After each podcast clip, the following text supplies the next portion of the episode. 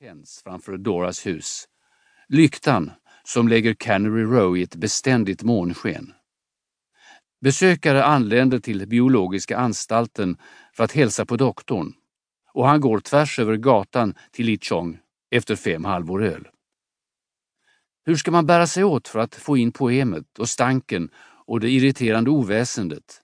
Dagern, stämningen, vanan och drömmen med livet i behåll i en bok. De som sysslar med att insamla havsdjur känner till ett visst slags platta maskar som är så ömtåliga att det är nästan ogörligt att få dem med sig välbehållna. De brister och trasas sönder vid minsta beröring.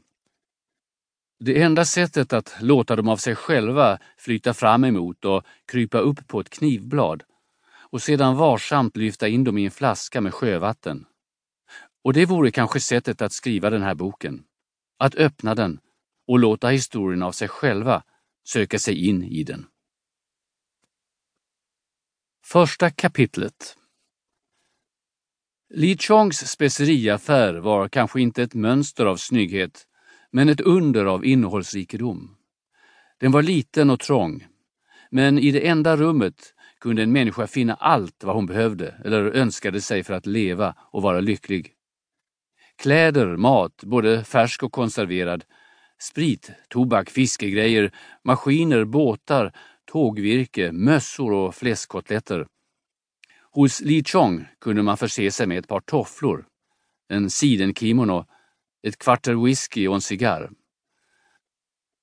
Den enda förnödenhet Li Chong inte förde fanns att få tvärs över gatan, i Doras hus. Affären öppnades i gryningen och stängdes inte förrän den sista kringirrande slanten hade hamnat i kassalådan eller lagt sig till ro för natten i någon portmonnä. Inte så att Li Chong var girig, det var han inte. Men om folk ville spendera pengar stod han till tjänst. Lis position i samhället förvånade honom så pass mycket som man kunde bli förvånad.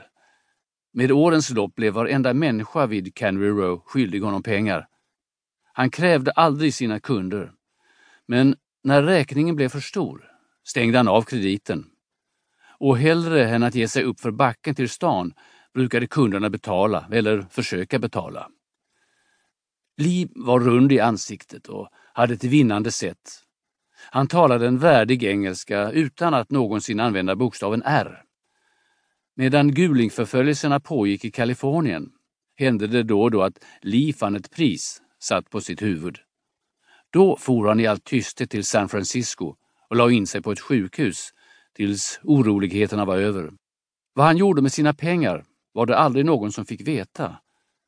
Han kanske aldrig fick in dem. Hans förmögenhet låg kanske helt och hållet i obetalda räkningar.